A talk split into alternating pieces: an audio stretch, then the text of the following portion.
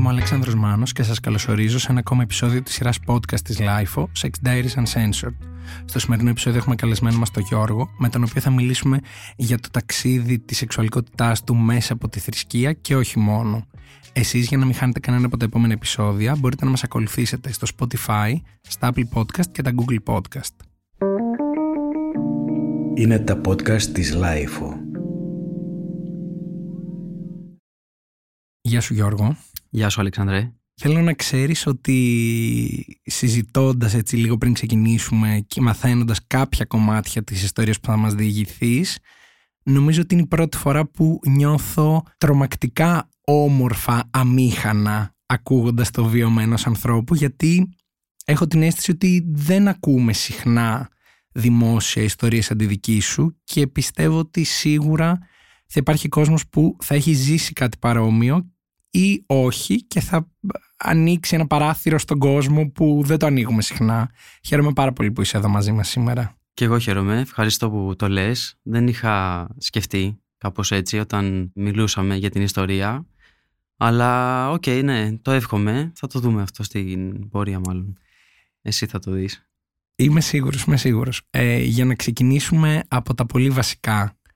Πώς ξεκινάει η σχέση σου με τη θρησκεία και πού συναντάτε αυτή με τη σεξουαλικότητά σου; Καταρχάς η σεξουαλικότητά μου είναι κάτι που μου είναι ας πούμε συνειδητό από πολύ μικρή ηλικία. Δηλαδή από την ηλικία του νηπίου ας πούμε. Το ίδιο και με την θρησκεία, δηλαδή η σχέση μου ήταν από πάντα, από ανέκαθεν. Η οικογένειά μου είναι ας πούμε η οικογένεια που πάει στην εκκλησία, που νηστεύουμε, που όλα αυτά συμβαίνουν τα δεδομένα ας πούμε σε εμάς. Οπότε πνευματικό ας πούμε πατέρα, εξομολογητή είχα από την ηλικία του δημοτικού. Κάπως ξεκινάς από μικρός για να μοιηθεί σε αυτό. Οπότε ναι, και στο γυμνάσιο θυμάμαι να έχω πνευματικό και στο λύκειο υπήρχε μια παύση, πάντα. Επομένως, ποια είναι η πρώτη φορά που επικοινωνείς σε έναν πνευματικό, στο πνευματικό σου, ότι είσαι ένας γκέι άντρας. Η διάθεση να το κάνω ήταν ε, και στην ηλικία ας πούμε του, τη σχολική, για παράδειγμα να πω από και στο γυμνάσιο, στο λύκειο και αυτά.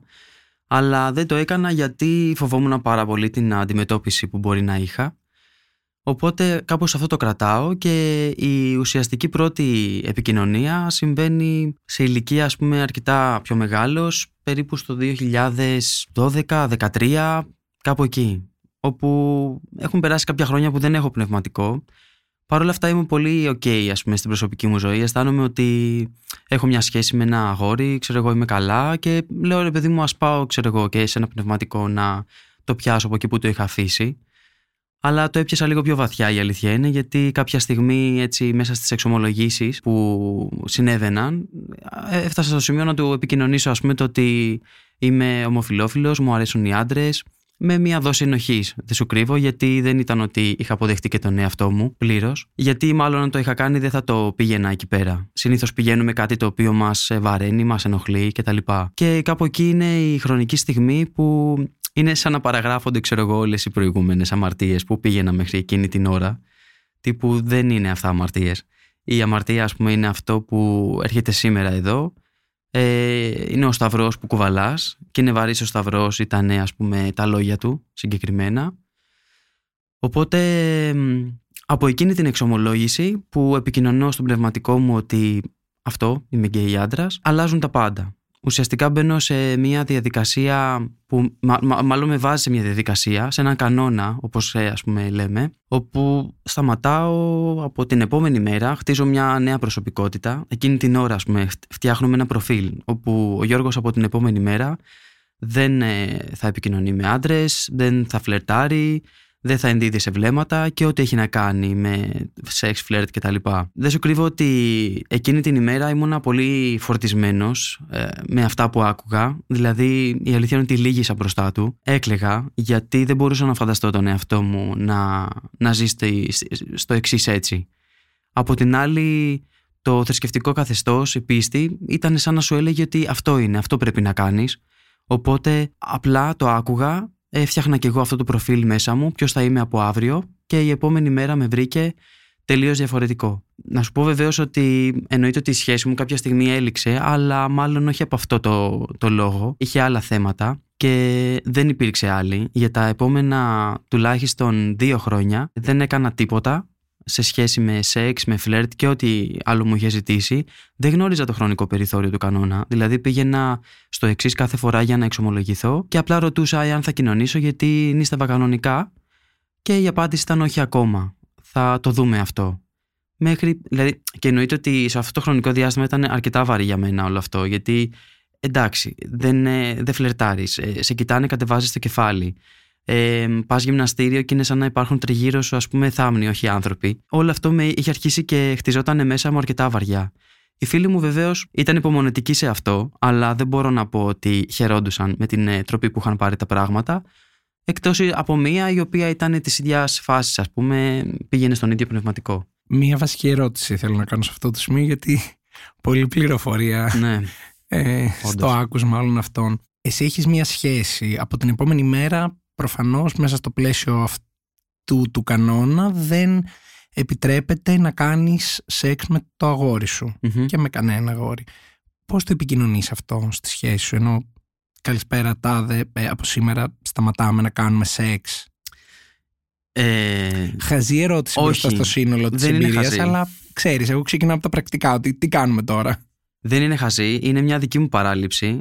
Η σχέση μου όντως έληξε από κάτι άλλο που συνέβη τότε και η επικοινωνία μου με το πνευματικό σε σχέση με αυτό το θέμα ήταν μετά από τη λήξη της σχέσης. Οκ, επομένως δεν... Οπότε δεν χρειάστηκε να επικοινωνήσω κάτι στην τότε σχέση μου. Ε, βέβαια, να σου πω βεβαι- ότι όσο καιρό πήγαινα στο πνευματικό επειδή είχα σχέση με τον ίδιο άνθρωπο, εκείνος πάντα φοβόταν ότι θα έρθει η δύσκολη εκείνη ώρα που και μου έλεγε κιόλας ότι αυτός θα μας χωρίσει κάποια στιγμή.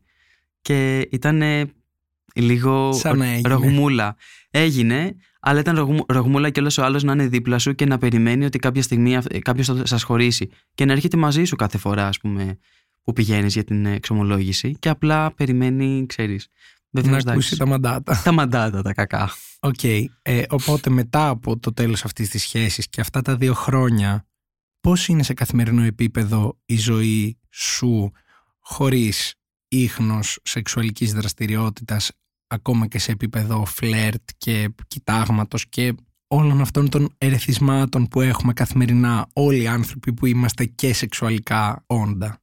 Πο- Πώς ζεις αυτά τα δύο χρόνια; Θα σου το πω όπως το βίωνα και τότε, αλλά και τώρα όπως το έχω στο μυαλό μου, είναι βασικά μισή ζωή για μένα. Ουσιαστικά τα χρόνια τα οποία σεξουαλικά δεν έχεις να θυμάσαι κάτι. Δεν υπάρχει κάτι. Είναι σαν να είσαι κάπου που το σεξ έχει διαγραφεί ας, ας πούμε από το, ε, από το χάρτη, από την καθημερινότητά σου και όχι σαν, έτσι είναι ας πούμε. Οπότε δεν έχω καθόλου σεξουαλικό ιστορικό για τότε. Δεν ξέρω, έχω αρχίσει να γίνομαι πολύ ας πούμε ρομποτάκι, κάπως έτσι. Βεβαίως να σου πω ότι σε εκείνο το χρονικό διάστημα έχω ξεκινήσει και ψυχοθεραπεία, η οποία την χάνει, που το κατάλαβα στην πορεία αυτό ας πούμε, ε, γιατί με τον ίδιο τρόπο κάπως επικοινώνησα αυτό, το ότι είμαι ένας γκέι άντρας ας πούμε, και τη χάνει αυτή η ψυχοθεραπεία να έχει κάπως ε, τις ίδιες ομοφοβικές ε, αντιλήψεις. Δηλαδή υπήρχε ας πούμε η διάγνωση, θέλω να χρησιμοποιήσω αυτή τη λέξη, ότι έχω ένα λανθάνον ομόφυλο, το οποίο θα πρέπει να δουλέψω και επεξεργαστώ.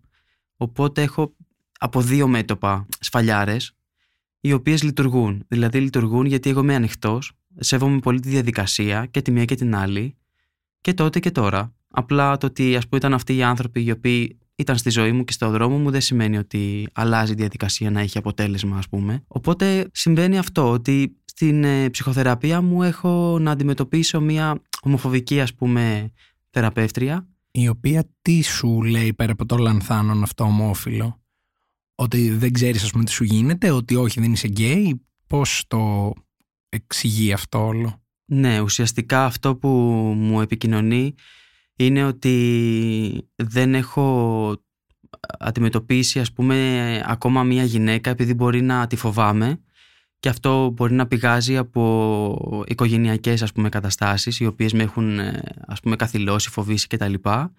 Και ότι θα πρέπει να προσπαθήσω, θα πρέπει να έρθω σε μια κατάσταση η οποία αρχικά να μην με φοβίζει να μιλήσω με μια γυναίκα, να φλερτάρω, να κάνω σεξ, να να να και εφόσον γίνει αυτό να δω ε, έπειτα αν όντως επιλέγω να πηγαίνω με άντρες ή με γυναίκες κάτι το οποίο φαντάζομαι καταλαβαίνεις ότι δεν πάει έτσι. Δηλαδή το τι σε ερεθίζει το ξέρεις, δεν τα δοκιμάζεις όλα ας πούμε, απαραίτητα για να ας πούμε ε, καταλήξει στο θέλω αυτό. Το λανθάνον ομόφυλο ουσιαστικά είναι σε φάση ότι κάνω λάθος και προσπαθώ να την πείσω, γιατί αυτές ήταν ας πούμε οι λέξεις, ότι προσπαθώ να την πείσω ότι είμαι γκέι άντρας. Δεν ξέρω γιατί προσπαθείς κάποιον να πείσει ότι είσαι γκέι άντρας, δηλαδή ποιο θα είναι το έπαθλο, αλλά αυτό ήταν ας πούμε το οποίο δουλεύαμε και κάπου εκεί πέρα καταλαβαίνεις ότι λες τώρα τι κάνω, ας πούμε. Οπότε μαζεύτηκα. Μαζεύτηκα και από εκεί. Στην πορεία της θεραπείας εννοείται ότι υπήρχαν και από εκεί πέρα, ας πούμε, διάφορες ε, τύπου κατευθύνσεις. Όπως; Όπως ε, η τελευταία που θυμάμαι, γιατί εννοείται ότι τα έχω στο μυαλό μου, ξέρεις, ε, σαν ε, διάσπαρτες οδηγίες, ήταν ε, ένα challenge του στυλ να, να κανονίσω, να φροντίσω να βγω με κάποια γυναίκα ένα, ένα, ένα ραντεβού ένα ερωτικό ραντεβού, το οποίο είχα και ένα χρονικό περιθώριο που έπρεπε να το διεκπαιρεώσω. Δηλαδή, ξέρω εγώ, ήταν άνοιξη και έπρεπε μέχρι το Σεπτέμβριο-Οκτώβριο να έχει γίνει αυτό το ραντεβού. Το οποίο βέβαια εντάξει, εννοείται ότι δεν έγινε ποτέ. Και ήταν μια τραγική, ας πούμε, οδηγία, ένα τραγικό challenge. Δεν ξέρω πώς να το ας πούμε, ορίσω. Δηλαδή, δεν μπορώ να φανταστώ κάποιον θεραπευτή σήμερα να λέει κάτι τέτοιο. Όσο μιλάς, προσπαθώ επειδή είμαι και πολύ κοντά στο μικρόφωνο να μην ξεφυσάω, αλλά δεν το καταφέρνω. Στεναχωριέμαι ειλικρινά που έχει αναγκαστεί κάποιος άνθρωπος, οδηγηθεί τέλος πάντων σε όλη αυτή την ε, χωρίς λόγο τιμωρία από το σύμπαν.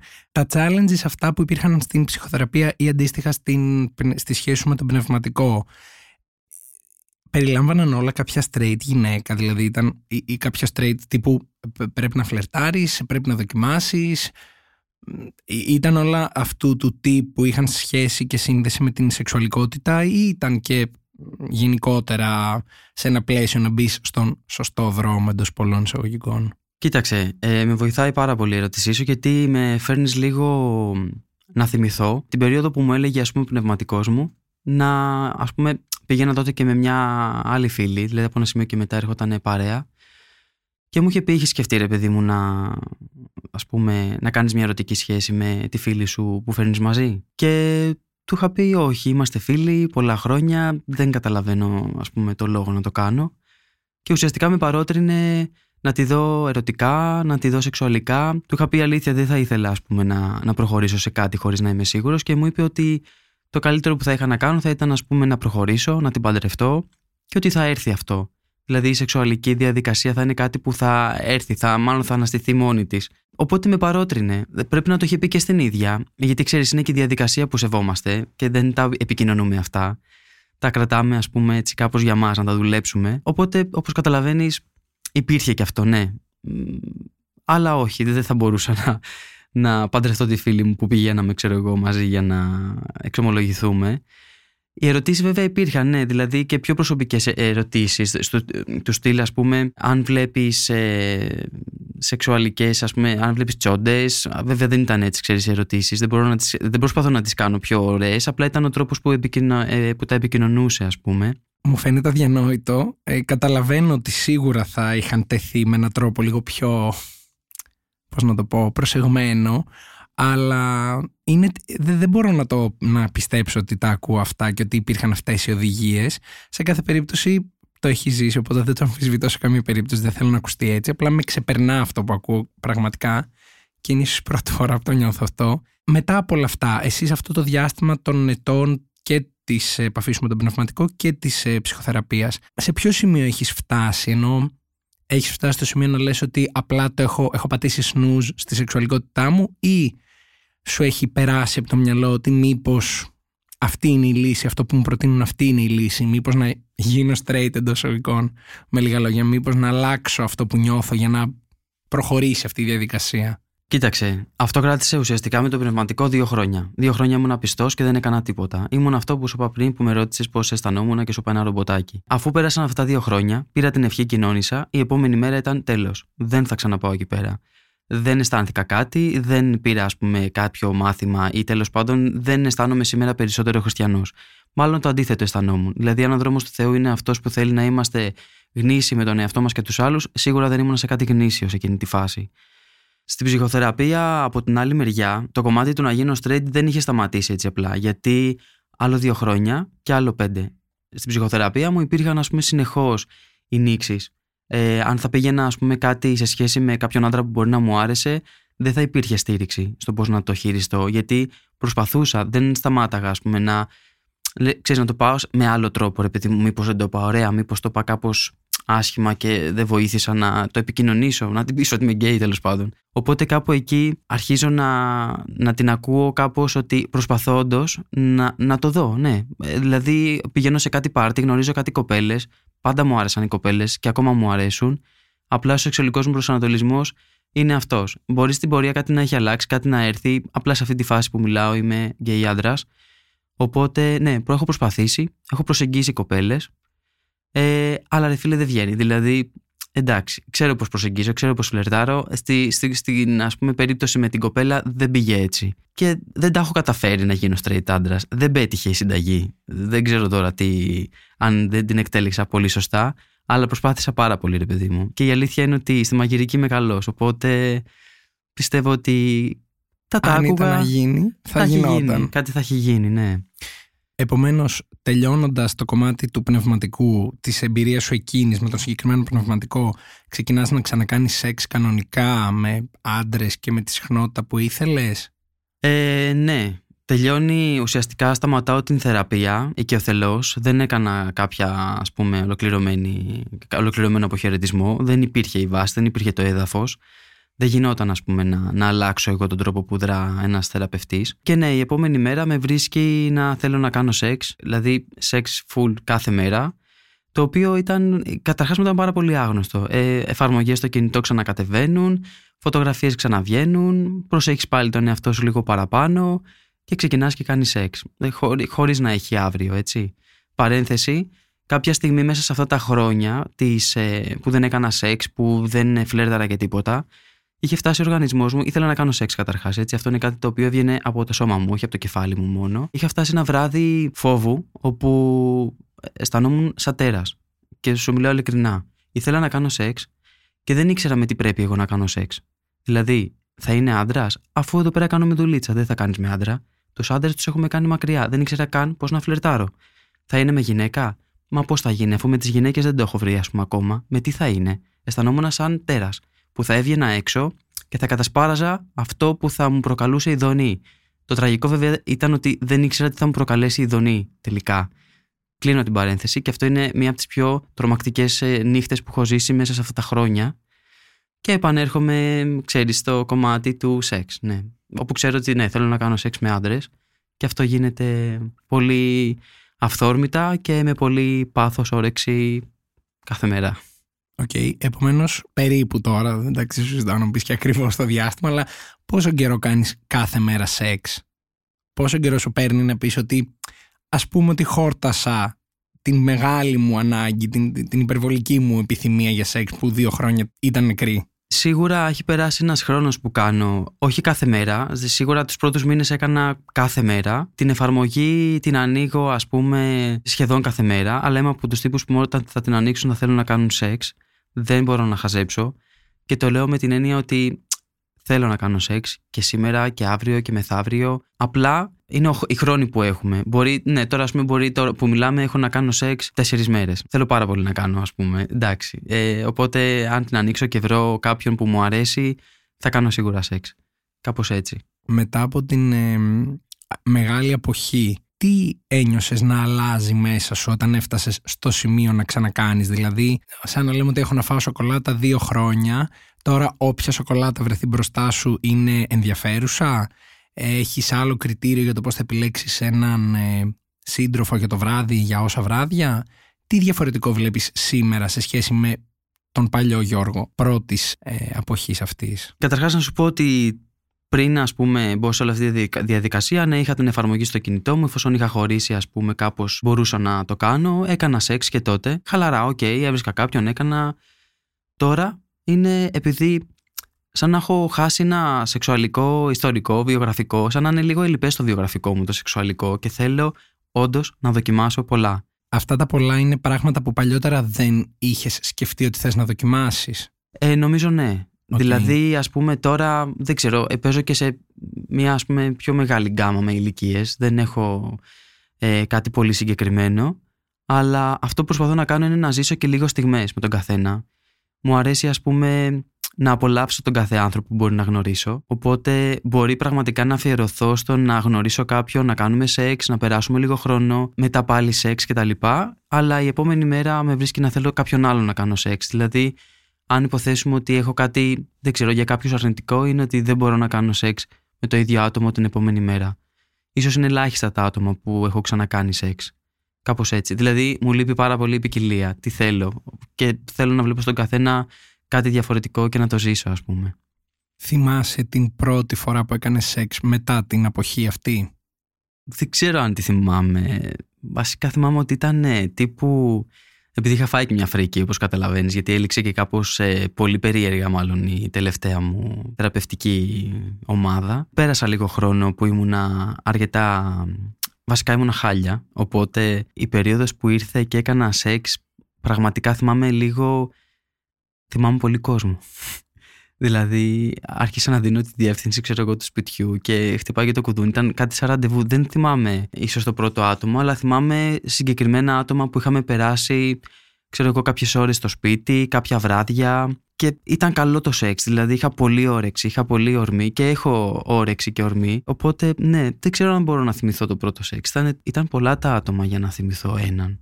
Δύσκολο το ακούω. Θέλω από τη στιγμή που μας έχεις πει ότι ούτως ή άλλως είχες μία σχέση με την θρησκεία και την πίστη πάντα από πολύ μικρό παιδί, θέλω να σε ρωτήσω μετά από όλη αυτή την εμπειρία με τον πρώτο πνευματικό, πώς εξελίχθηκε η σχέση σου με την θρησκεία; Ε, δηλαδή πέρασες κάποιο διάστημα στο οποίο σε φόβησε όλο αυτό που έγινε ότι εγώ δεν μπορώ να, να είμαι μέρος αυτής, αυτού του κόσμου του θρησκευτικού γιατί όλοι θα θέλουν να είμαι έτσι καταπιεσμένος, στερημένος, ανενεργός κτλ. Ή είπες ότι οκ, δεν είναι όλοι έτσι. Όχι, ποτέ δεν πίστεψα ότι είναι όλοι έτσι. Η αλήθεια είναι. Εντάξει, τις φαλιάρες μας θα τις φάμε. Δυστυχώς ε, συνέβη και αυτό σε μένα. Πέρασα λίγο χρόνο που δεν ε, είχα προφανώς πνευματικό. Ήθελα λίγο να καλμάρω. Και στην πορεία ανακάλυψα μια ενορία που μου άρεσε αρκετά κάπου στο κέντρο της ε, Αθήνας και πήγαινα για να εκκλησιαστώ ε, όπου μου άρεσε πάρα πολύ εκεί η λειτουργία και κάπως ο κόσμος ήταν λίγο πιο χαλαρός. Δηλαδή ήταν και πιο κοντά στην... Ε, γιατί το, ε, ο προηγούμενος πνευματικός ήταν λίγο αρκετά μακριά μάλλον, εκτός Αθηνών, ήταν λίγο έτσι πιο μοναστηριακή η φάση. Οπότε σε αυτή την ε, περίοδο έχω βρει ξέρω εγώ, μια εκκλησία πάρα πολύ ωραία. Πηγαίνω όταν νιώθω την ανάγκη, εκκλησιάζομαι και έχω βρει και εκεί έναν ας πούμε ιερέα ο οποίος μου κάνει ας πούμε, δηλαδή είναι έτσι κάπως ε, κατανοητικός, είναι και πιο κοντά στην ηλικία μου και ξεκινάω να εκκλησιάζομαι λοιπόν και να τα. και, και επικοινωνώ. Βασικά πάω και τον ε, βρίσκω και του λέω: Θέλω να ξεκινήσω να έρχομαι να, να λέμε, ας πούμε, να, ουσιαστικά να εξομολογούμε. Μία ερώτηση εδώ για κάποιον που δεν έχει πολύ στενή επαφή με όλο αυτό που περιγράφεις. Με τον προηγούμενο πνευματικό, ναι. κάθε φορά που βρισκόσασταν αυτό σήμαινε εξομολόγηση; Κοίταξε, η εξομολόγηση είναι μια διαδικασία η οποία έχει κάπως το βάθος της. Μπορεί να έχεις ορίσει ένα ραντεβού που μπορεί κάποιος να το κάνει γιατί έχει πάρα πολύ κόσμο, οπότε αναγκάζεται να μην σε βάζει να περιμένεις και σου κλείνει ένα ραντεβού. Και αν θα πας και υπάρχει κάτι που θες να το πεις και σε βαραίνει, οκ, θα το πεις. Αν δεν υπάρχει κάτι που σε βαραίνει, μπορείς να κάνεις μια συζήτηση. Οπότε σε αυτή τη φάση, εγώ αυτό που ήθελα είναι καταρχάς, μου έλειπε η διαδικασία, την ήθελα, με νέους όρους. Δηλαδή δεν ήθελα πάλι να μπω σε ένα μονοπάτι καταπίεσης εντάξει, το ζήσα, φτάνει. Οπότε κάπως έτσι γίνεται και ξεκινάμε. Και μου ήταν, ήταν πολύ θετικός εννοείται. Κανονίσαμε την συνάντησή μας κτλ. Και, και εκεί, πέρα, α, εκεί πέρα αλλάζει λίγο, ναι.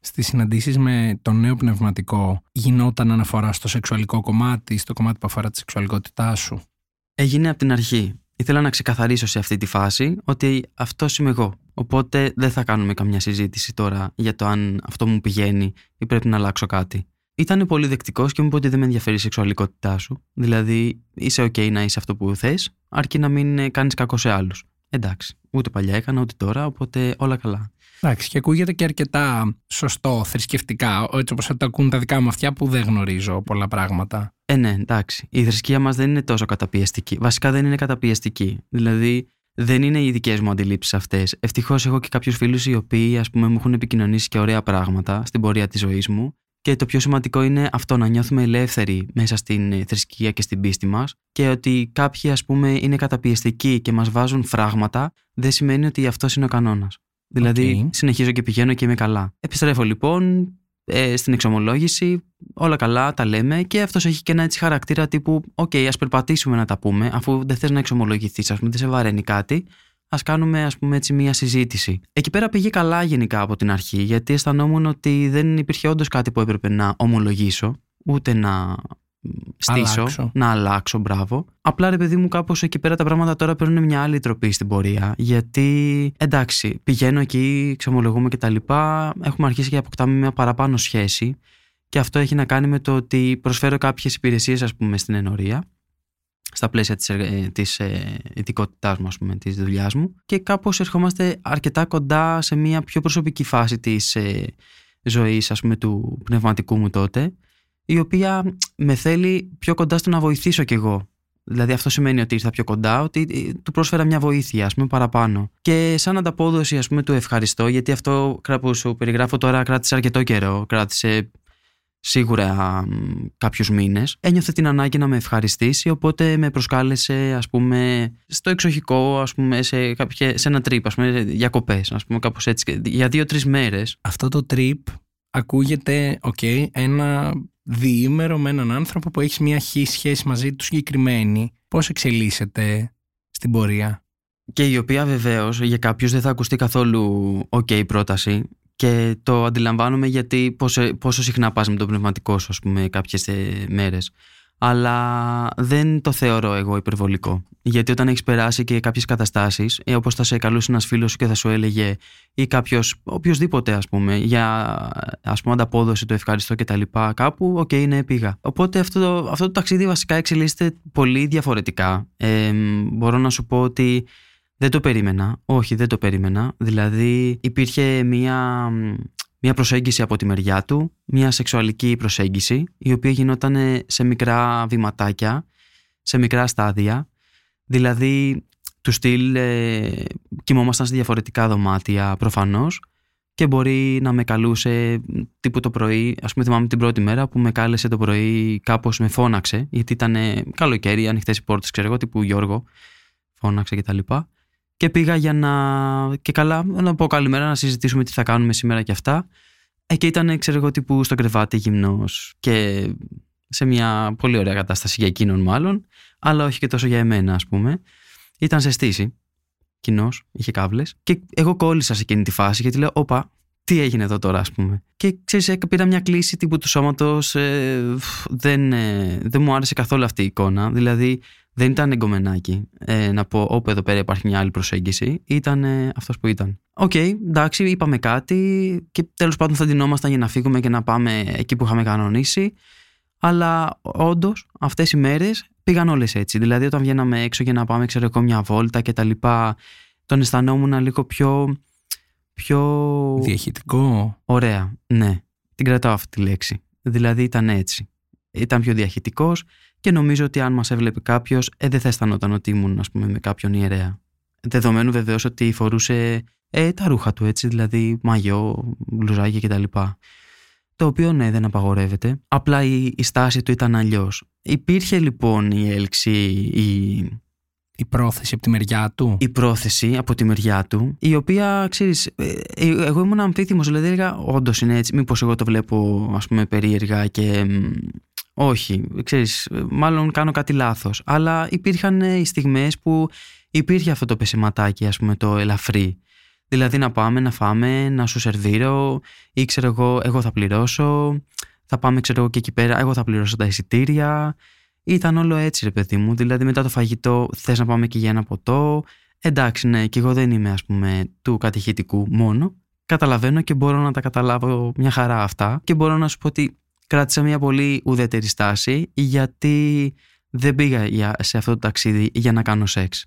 Θα μπορούσα να είχα κάνει μέρες πριν, μέρες μετά. Δεν ξέρω πώς να το συνεχίσω όλο αυτό, αν μπορείς να με βοηθήσεις. Ναι, θα ρωτούσα, οκ, okay, δεδομένου το ότι είχες αυτή την ε, προσέγγιση, συνέχισε η πνευματική σας σχέση μετά από αυτό το ταξίδι; Καταρχάς να σου πω ότι αυτό το ταξίδι έληξε κάπως άδοξα, δηλαδή Όταν φεύγαμε, εφόσον πια δεν είχε πάρει αυτό που ήθελε και εγώ ήμουν πολύ strict απέναντί του, ας πούμε. Δηλαδή, οκ, okay, προφανώς και δεν θα γινόταν. Κάπως ήταν θυμωμένος, νευρικός και επιστρέφαμε, ξέρω εγώ, στην Αθήνα, όπου νομίζω ότι έριξε το τελευταίο λιθαράκι του για να δει αν όντως αυτό που αποφάσισα εκείνες τις μέρες θα ήταν οριστικό.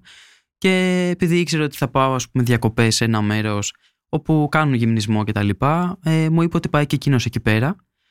Και η πρόταση ήταν ότι να συναντηθούμε εκεί δεν ήμουν πολύ ok με την πρόταση να σου πω την αλήθεια γιατί καταλάβαινα τι θα γίνει πάλι. Και την εβδομάδα των διακοπών που ήταν τέλος πάντων εγώ να φύγω μου έστειλε μήνυμα, μου είπε ότι έχει πάει νωρίτερα και ότι θα με περιμένει ας πούμε τύπου εκεί και άλλαξα λίγο τις μέρες μου για τις διακοπές, τις καθυστέρησα, δηλαδή συγκεκριμένα άφησα την τελευταία δική του μέρα να είναι η πρώτη δική μου και με στόχο να μην συναντηθούμε καν.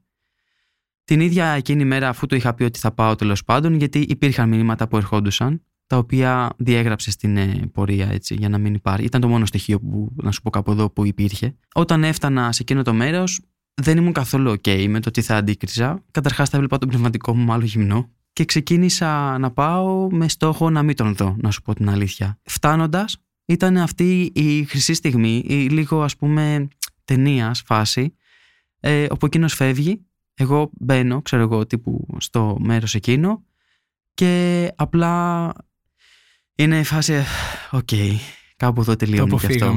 Ναι, ήταν τελείως κόντρα σε ό,τι ας πούμε είχα ζήσει με τον άλλον, ξεκάθαρα. Δεν μπορούσα να το διαχειριστώ, όχι. Ήταν ξεκάθαρη η σχέση μας. Και ναι, έκτοτε δεν ξαναμιλήσαμε. Και αν είχα και κάτι που ας πούμε μπορεί να μου είχε δανείσει κάποιο βιβλίο και αυτά, τα πήγα όλα και τα άφησα μέσα σε ένα φάκελο και δεν επικοινώνησα ποτέ ξανά και εκείνος το ίδιο. Φαντάζομαι δεν επικοινώνησε γιατί όλα αυτά που κατάλαβα και είδα και έζησα. Ήταν αλήθεια. Ναι, δεν ήταν της φαντασίας μου τελικά. Οπότε αυτά. Φτάνοντας λοιπόν στο σήμερα, σε τι φάση είσαι, βρίσκεσαι απέναντι στη θρησκεία, ενώ πώς αντιμετωπίζεις πλέον το κομμάτι της πίστης δεδομένων αυτών των εμπειριών; Εξακολουθώ να πιστεύω είμαι πολύ πιο χαλαρός με τα πράγματα που αφορούν τη θρησκεία μας και χαλαρός εννοώ ότι καταρχάς έχω πνευματικό, είναι ένας άνθρωπος ο οποίος είναι πολύ χαλαρός, ξέρει τα πάντα, στηρίζει πολύ την ε, LGBT κοινότητα και είναι και ένας άνθρωπος που έχει βοηθήσει πολύ κόσμο. Είμαι πολύ χαρούμενος που τον γνώρισα και μάλιστα τον γνώρισα σε μια έτσι πολύ ιδιαίτερη πέρυσι με τις πυρκαγιές ας πούμε που υπήρχαν τον γνώρισα κάπου που είχε πάει και εκείνος να βοηθήσει και μου άρεσε πάρα πολύ η χρονική στιγμή και ο στόχος, ο σκοπός και είμαι πολύ καλά με αυτόν τον άνθρωπο γιατί δεν έχει καμία απέτηση από εμένα πέρα από το ότι αυτό που θέλω να το επικοινωνήσω πήγαινα στην εκκλησία όταν θέλω εγώ και αυτά. Δεν θέλω να το βαρύνω δηλαδή. Δεν αισθάνομαι πολύ ok με αυτή τη θέση μου στην ε, θρησκεία μου και πάντα νιώθω τη βοήθεια που πάντα είχα δεν άλλαξα ποτέ γνώμη. Δηλαδή, ό,τι και αν μου είπαν, ό,τι και αν μου ζήτησαν να κάνω, το αν εγώ ήθελα να πάω στην εκκλησία ήταν μια ξεκάθαρη διάφανη δική μου επιθυμία η οποία δεν αλλάζει γιατί πηγάζει από μέσα μου ας πούμε και δεν αφορά κανέναν άλλον. Αυτό σε σχέση με τη θρησκεία. Λίγο πριν κλείσουμε, αυτό που θα ήθελα να σε ρωτήσω είναι τι έχεις να πεις σε κάποιον, είτε είναι νέος είτε είναι λίγο μεγαλύτερος, που νιώθει ότι η σεξουαλικότητά του δεν συνάδει με τη θρησκεία του, με αυτά που επιτάσσει εντός πολλών εισαγωγικών η οποιαδήποτε θρησκεία ή στην προκειμένη ο χριστιανισμός. Τι έχεις να του πεις μετά από την εμπειρία της ζωής σου αυτή; Κοίτα, δεν θεωρώ καταρχάς ότι είμαι το άτομο που θα μπορούσα εγώ να πω κάτι και να θεωρείται το δεδομένο. Μπορεί όλα όσα έχω πει μέχρι στιγμής να είναι ok, κατακριτέα από κάποιους. Εγώ αυτό που ξέρω για εμένα πια είναι ότι δεν μου έχω βάλει κανένα φράγμα σε αυτά που θέλω να επιθυμώ και επιθυμώ καθημερινά πράγματα. Δηλαδή, για παράδειγμα, εγώ θέλω να παντρευτώ έναν άντρα και να έχω παιδιά. Αυτό δεν αλλάζει. Και αν ε, πρακτικά δεν μπορεί να γίνει στη χώρα μας, ένας γάμος, μπορεί να γίνει κάπου αλλού. Και θα ήμουν OK με το να το κάνω κάπου αλλού.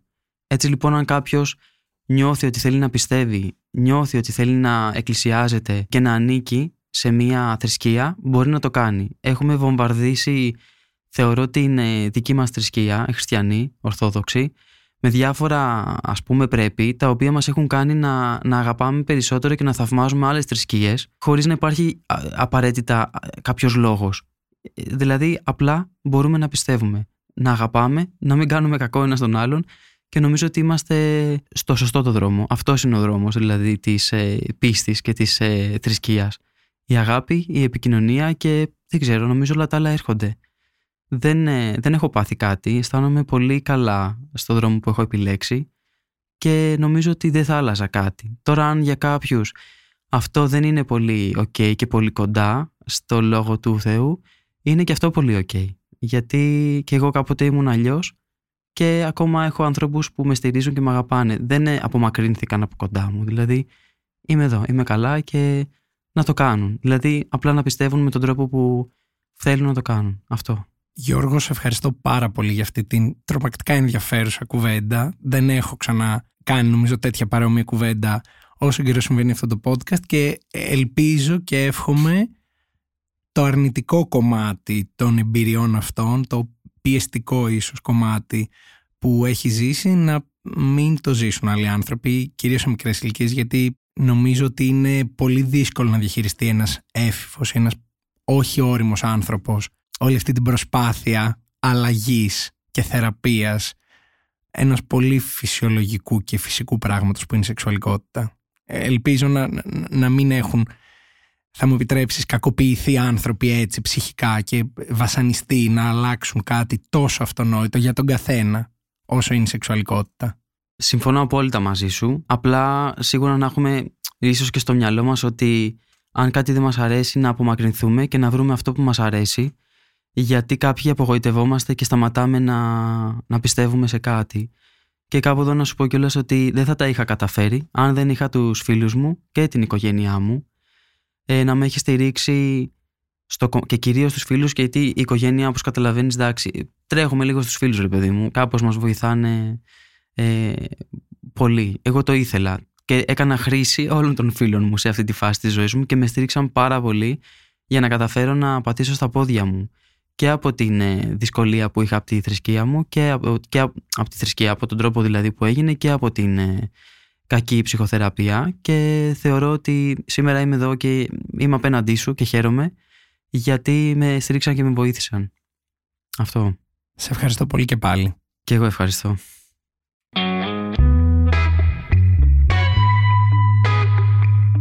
Είμαι ο Αλέξανδρος Μάνος και αυτό ήταν ένα ακόμα επεισόδιο της σειράς podcast της LIFO, Sex Diaries Uncensored. Στο σημερινό επεισόδιο είχαμε καλεσμένο μας τον Γιώργο, με τον οποίο μιλήσαμε για το θρησκευτικό ταξίδι της σεξουαλικότητάς του. Εσείς για να μην χάνετε κανένα από τα επόμενα επεισόδια μπορείτε να μας ακολουθήσετε στο Spotify, στα Apple Podcast και τα Google Podcast. Επίσης, αν έχετε κάποια ενδιαφέρουσα ιστορία να μοιραστείτε μαζί μας, μπορείτε να στείλετε ένα email στο podcast at με την ένδειξη για το Sex Diaries Uncensored. Ηχοληψία, επεξεργασία και επιμέλεια, Φαίδωνας Χτενάς και Μερόπη Κοκκίνη. Ήταν μια παραγωγή της LiFO. Είναι τα podcast της LiFO.